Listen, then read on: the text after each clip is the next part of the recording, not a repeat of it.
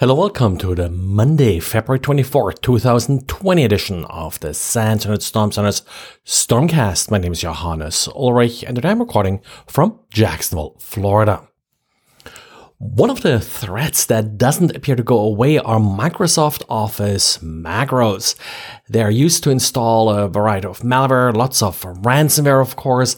Typically, these macros are written in Visual Basic for applications or short VBA. VBA, well, uh, there was something before that, and that was the Excel macros. Now, often people still call sort of these VBA script macros, but Excel macros actually an older language that sort of predated uh, VBA. And as often IT, old features never really go away and modern versions of Excel are still able to execute these older macros. So Didier looked at one of uh, these macros and wrote a diary about how to analyze uh, them. They can also actually show up in the modern open office XML files, not just in the older XLS files that use the OLE format. Files can also contain older Excel macros as well as the more modern Visual Basic for Applications macros, which then of course gives attackers the possibility to evade various signatures.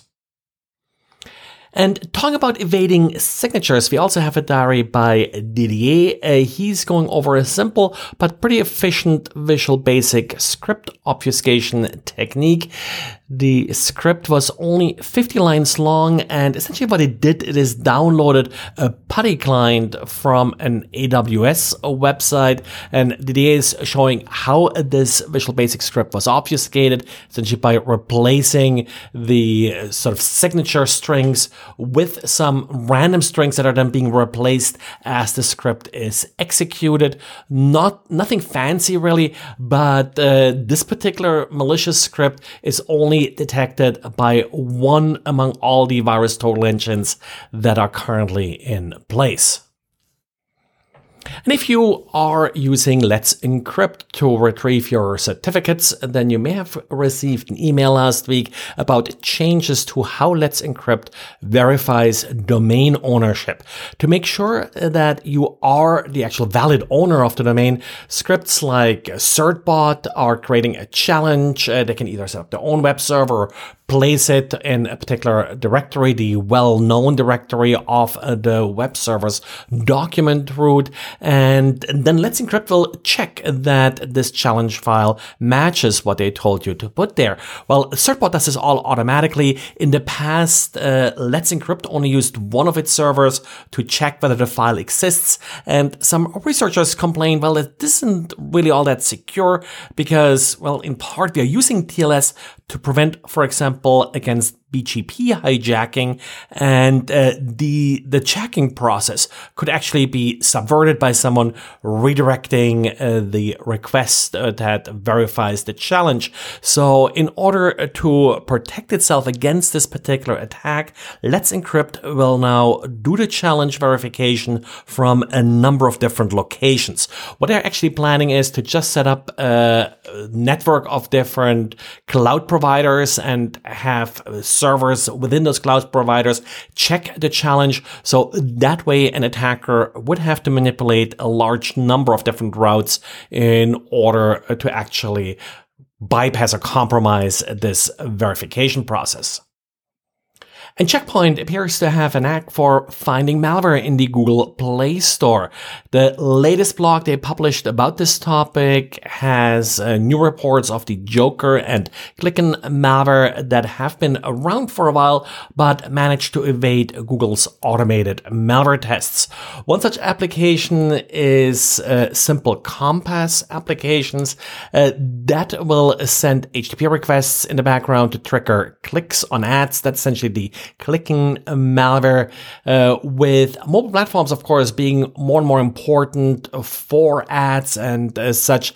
Uh, these uh, clicks from mobile devices are pretty easy to monetize.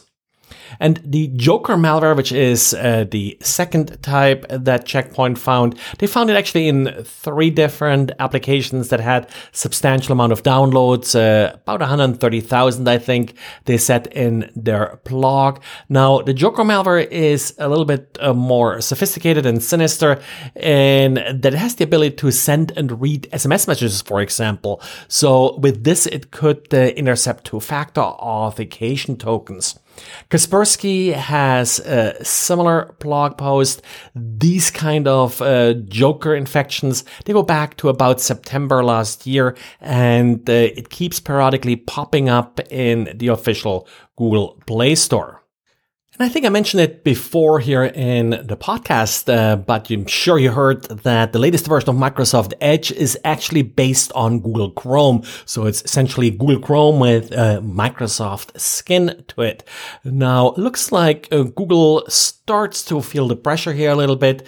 And uh, if you are going to a Google property and install a Google Chrome extension in Microsoft Edge, which of course should work fine. After all, it is just uh, Google uh, Chrome. Now uh, Google will display a message that you should switch to the real Google Chrome and that will allegedly help you run this extension more securely.